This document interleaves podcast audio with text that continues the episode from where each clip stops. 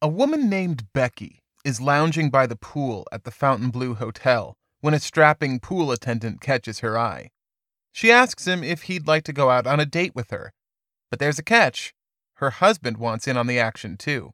What begins as an unconventional proposition will soon throw them all into the international spotlight. And that's because the couple is none other than Jerry Falwell Jr. and his wife Becki, two of the most powerful figures in evangelical America. But as their forbidden fling blossomed into a full fledged relationship, the Falwells did much more than break their own rules. The team that brings you the hit Wondery podcast, Even the Rich, presents In God We Lust, a story of an alluring sex scandal, power, money, and a very public fall from grace. While running Liberty University, a school that strictly enforced abstinence, there's even a rule against prolonged eye contact with the opposite sex, the Falwells lured Giancarlo Granda into a love triangle that lasted years. For a time, their secret was safe. But when word of their affair fell into the wrong hands, it led to political extortion and a public outing that brought Jerry Falwell Jr.'s empire crashing down. You're about to hear a preview of In God We Lust. While you're listening, subscribe to In God We Lust on Apple Podcasts, Amazon Music, or listen early and ad-free by joining Wondery Plus in the Wondery app. So, Aricia, I want you to picture a pool at a luxury hotel on Miami Beach. Ooh, this is perfect. I need a vacation. well, it's not just any hotel, it's the luxurious, historic Fontainebleau. Back in the 50s, you could catch legends like Frank Sinatra or Judy Garland lounging poolside or walking through its giant marble lobby. They actually once had to put armed guards at the door just to keep out screaming fans. Ugh, those were the days, drinking Manhattans with old blue eyes. Yeah, I forgot you were a founding member of the Rat Pack. I don't like to brag. On this day, in March 2012, 20 year old Giancarlo Granda is working as a pool attendant at the Fontainebleau.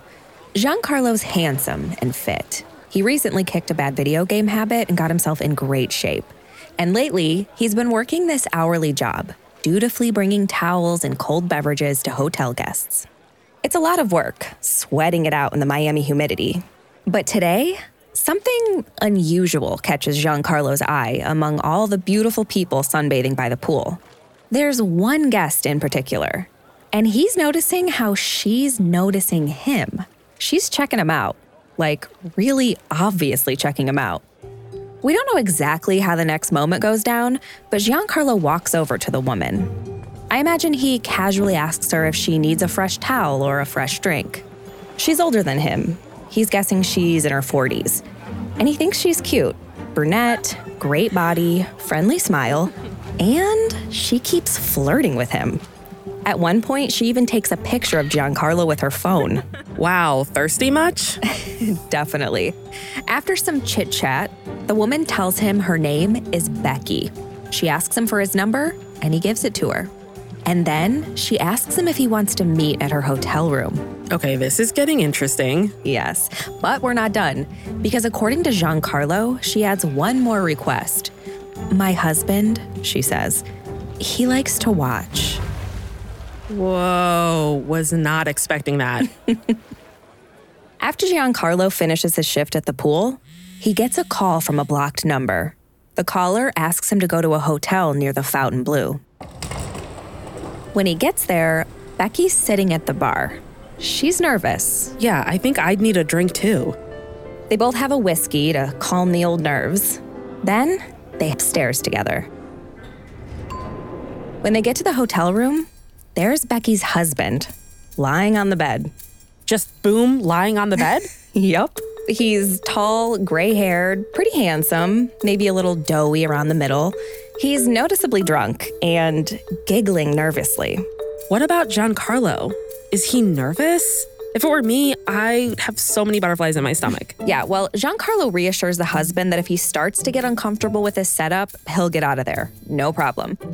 But the couple doesn't ask him to leave.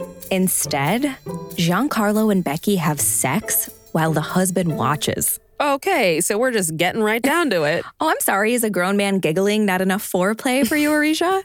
and I should say, this is Giancarlo's version of what happened that night. The couple has straight up denied this is how it went down. Is this couple someone that we know? Oh, just wait.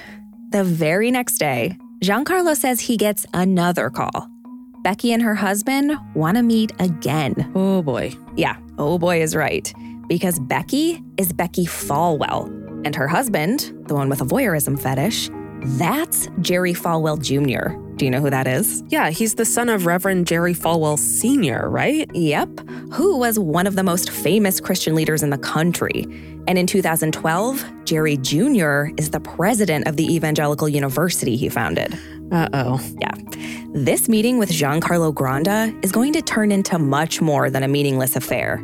It'll lead to bad business deals and accusations of blackmail. And it'll end in a scandal that threatens to destroy the evangelical empire Jerry's father built. There is so much going on there that should not be occurring and needs to be stopped. He had no limits, he had no accountability, none.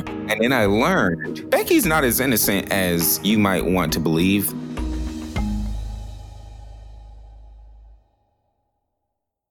That was just a preview of In God We Lust. Listen to the rest of the series on Apple Podcasts, Amazon Music, or listen early and ad-free by joining Wondery Plus in the Wondery app.